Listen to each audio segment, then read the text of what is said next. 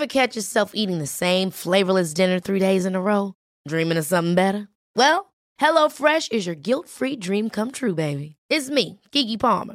Let's wake up those taste buds with hot, juicy pecan-crusted chicken or garlic butter shrimp scampi. Mm. Hello Fresh. Stop dreaming of all the delicious possibilities and dig in at HelloFresh.com. Let's get this dinner party started.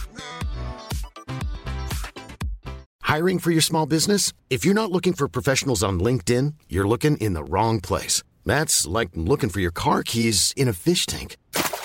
LinkedIn helps you hire professionals you can't find anywhere else, even those who aren't actively searching for a new job but might be open to the perfect role. In a given month, over 70% of LinkedIn users don't even visit other leading job sites. So start looking in the right place. With LinkedIn, you can hire professionals like a professional. Post your free job on linkedin.com slash people today. You're listening to the QuickBook Reviews podcast. Brighten your day with a book.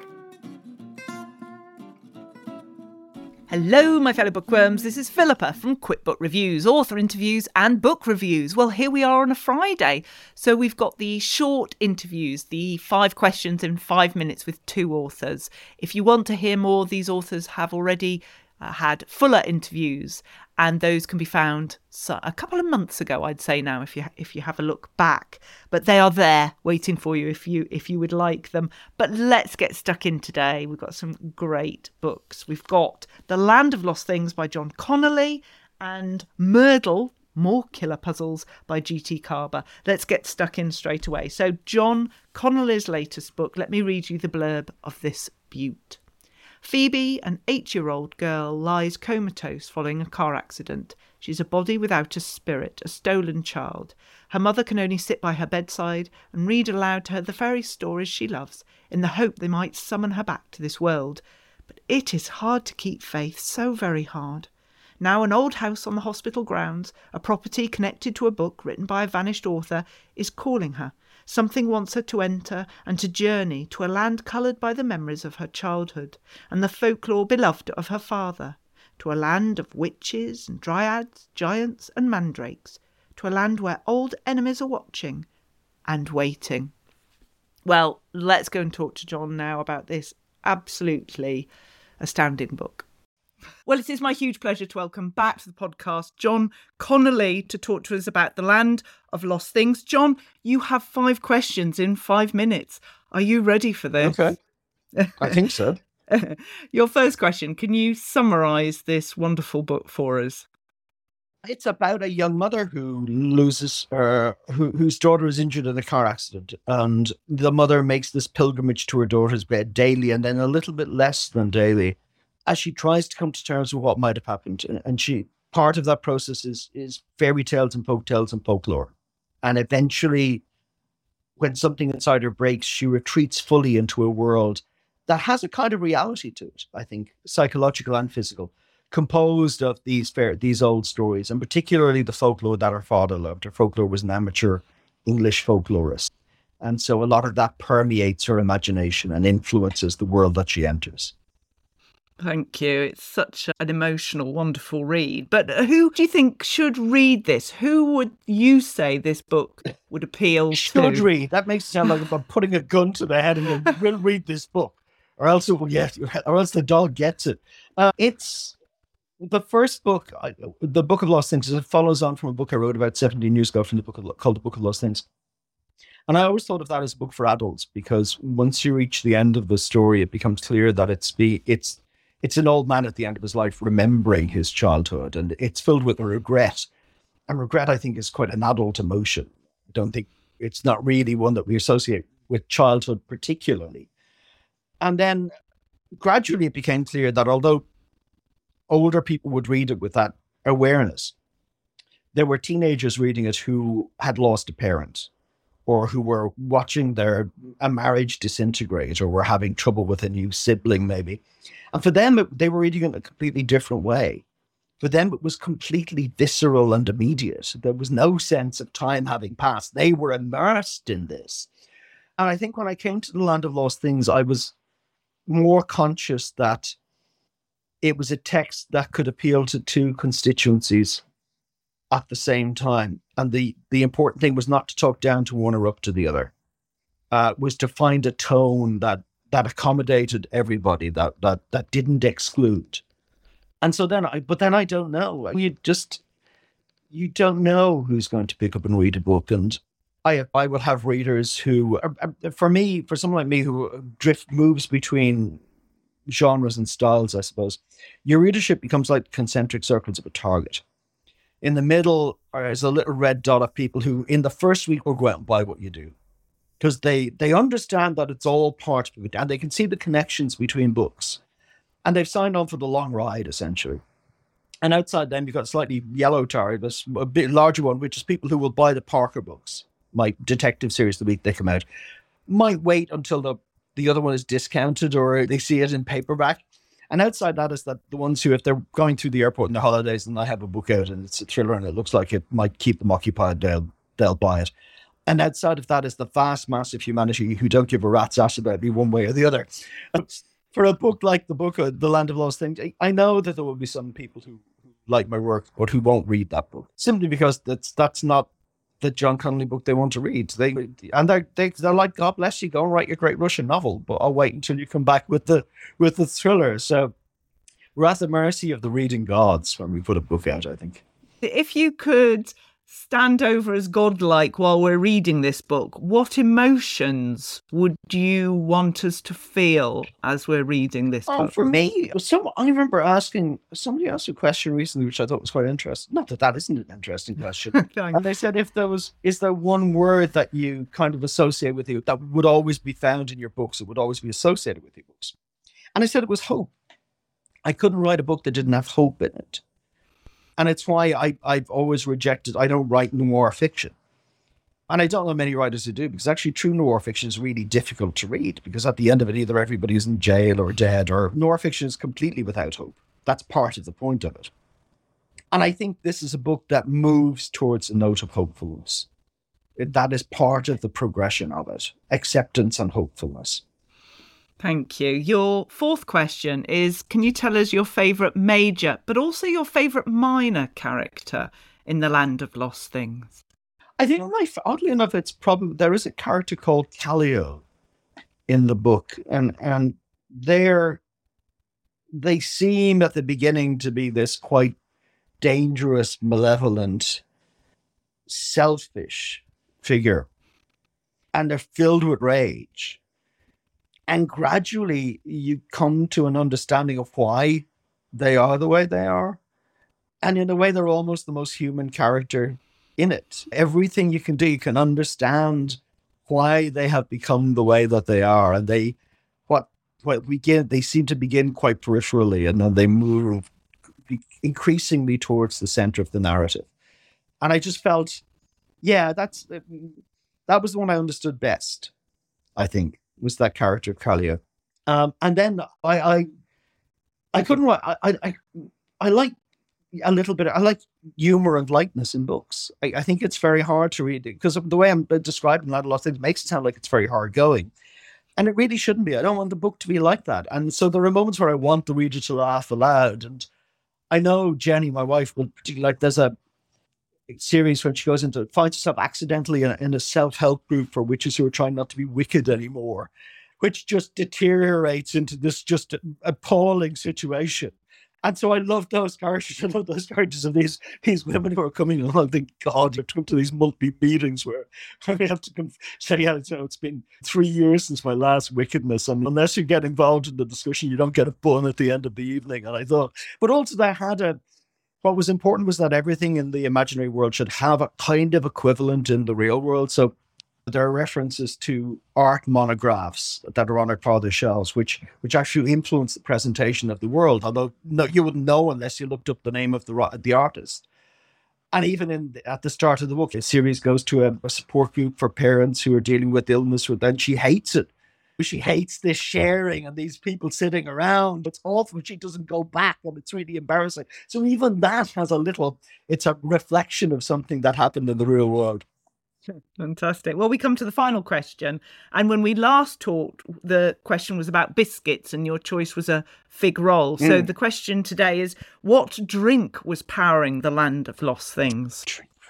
I'm uh, I, I, I, I have a weakness for wine. Not particularly fine. I mean, I'm a step up above box wine. Let's be clear, or things that come in cans. But I do like my, I do like glass wine. Although I, I, in my my youth, I would occasionally have taken a. When I lived alone, I would have taken a glass of wine up in the evening, sometimes to work, and then thought I'm a genius. As it flowed, as the narrative, flow, every word a pearl. And then you very quickly realize that it's not a very good way to write. So you try to avoid it. So the, yeah, it becomes a reward rather than something that you take of. More or less, it's just endless cups of coffee. Nothing wrong with that. Coffee and wine, perfect at combination. Coffee is our friend. Well, it's just great to talk to you again and to hear more about the land of lost things. John Connolly, thank you so much. Thank you, Philippa. Wonderful. And now let's go on to Murdle More Killer Puzzles. So this is book two. You've already got Murdle out as the first book, and this is the second one. You don't have to have uh, read the, or, or done the first book. Done the book that sounds quite strange, but it's a puzzle logic book, so you'll understand a bit more. Anyway, waffling, waffling. Here we go. Let's read the blurb. Deductive Logico is back on the scene to investigate murders most foul in Murdle More Killer Puzzles. Follow the clues and join Logico to uncover the buried secrets of the Violet Isles, solve the riddles of an ancient scholar, and catch the culprit using the power of deduction. Together, you'll unearth the dark truth beneath each murder and crack the code that can only be decrypted once you've solved them all. Packed with perplexing puzzles, codes, and maps, this is the ultimate casebook for the armchair detective in everyone. And I just think with these sort of winter, autumn, winter evenings, this is exactly what we need. Cup of tea, sit down with this, and a biscuit, of course, and have a go at these brilliant puzzles. Anyway, enough about me. Let's ask GT Karber their five questions. It is my huge pleasure to welcome back to the podcast GT Karber to talk to us again about Murdle More Killer Puzzles. Welcome back. It's great to be back. Let's start with the basics. Can you just summarize this book for us again? Yeah, Murdle More Killer Puzzles is the follow up to Murdle. It's a collection of 100 murder mystery logic puzzles that anyone can learn to solve. They're family friendly except for the murders, and there's a storyline that runs through all of the puzzles that I hope everybody enjoys. Next question is why should we buy this book? Who would it appeal to? I have found that the audience that likes the book the most are people who like sort of classic fair play murder mysteries, who like cozies. There's a big overlap there. People who love puzzles seem to really like it. There are other groups and people who have appreciated the book a lot, but there's a little bit of spoilers involved in in saying that. So yeah. you know so so there are things in the book that people have responded to very positively um, and I, I think everybody can like it i've had i had a i think a 10 year old send in their photographs of lego Murdle that they had made and i've had people talk about their grandparents loving to play them in nursing homes so hopefully it runs a wide gamut from of age ranges and and types of people. But I would say that if you like mysteries and you enjoy that experience of trying to solve a mystery, then that is target group of people. Perfect. The next question this is an interesting one for you. What do you want us to feel as we are working our way through Murdle? Yeah, that's a that's a really interesting question because I've thought a lot about how to incorporate emotion in the process of solving a puzzle because we typically think of puzzles as being very analytical and very divorced from emotional experiences. I, I generally want people to be delighted by them, but also I, I really like to put in as much Easter eggs are the wrong word Hmm. because they imply sort of a that it's like an extra thing that is not uh, integral to it. But I have tried to put so many little bits and pieces scattered throughout the book so that even if you've done all the puzzles, you could still flip through the book and find little connections and mm-hmm. cross references. And so I, I want it to feel very much like a mystery that people can solve and ponder and study. And I also have a real love of shows that are, are what I call hangout shows, where the characters become your friends over the course of 500 episodes. They're not, their lives aren't necessarily in danger, but over time you sort of feel like you're in their world with them, you're in their office or in their community. And I truly hope that that is the experience that people feel the most with Murdle, that they feel welcomed and that they feel comfortable with these characters in this world and that they want to sort of live in the world a little bit. Great. The next question is What's your favourite part? What do you enjoy the most? Making them? It's interesting. I really like the early sketching out of the outline of it and of figuring out what new locations we'll visit and coming up with the the way to sort of break a location into sublocations for the puzzles. One thing that I always have fun doing is figuring out what icons go with what with what Hmm. thing because sometimes you have to bend the you have to bend the interpretation of an icon a little or sometimes there are just no icons for the thing and I have to change what I want the weapon or location to be. And there's a really fun game in reusing those and in figuring out ways to kind of make visual puns on them. For example, in the first book, there is a like a, a stone figurine and eh, of an ancient god that I think is used as a weapon that's found in a temple somewhere. And I used the same icon for that that I used for the Academy Award later on in a Hollywood section. And I really like making these little sort of puns or connections. And that's something that I don't think that many people who are puzzling through the book are necessarily consciously perceiving. But I think it adds to this sense of the world being richer than it first appears. Absolutely. We come to the final question, which is normally about what drink you've had. But when we talked last time, you hadn't been consuming biscuits, you'd just been consuming coffee. So, my question for you this time is what do you want us to drink or eat as we're doing Murdles? Yeah, the answer you've sort of already given it is is for sure coffee. It was made with coffee. When we were promoting the first book, the American publisher sent color changing mugs to people. And so yeah, they're very they're very nifty. I think we've given them all away now, so unfortunately they're now collector's items. But when you're young, I don't know when is the safe age that I could recommend. I'm trying to be family friendly, and I don't want a letter from an, a parent of an eight year old being like, "My kid loves Murdle, and now they demand they drink coffee." Yes. It's just great to talk to you again about Murdle and Murdle More Killer Puzzles. GT Karber, thank you so much. Thank you for having me. And there we have it. Which books have we covered again? Little recap The Land of Lost Things by John Connolly and Murdle More Killer Puzzles by G.T. Karber. Those are your books. I'm sending you on your way. Just look after yourselves, and I'll talk to you very soon. Take care now. Bye bye. You've been listening to the Quick Book Reviews podcast. That's enough books, said no one, ever. See you again soon.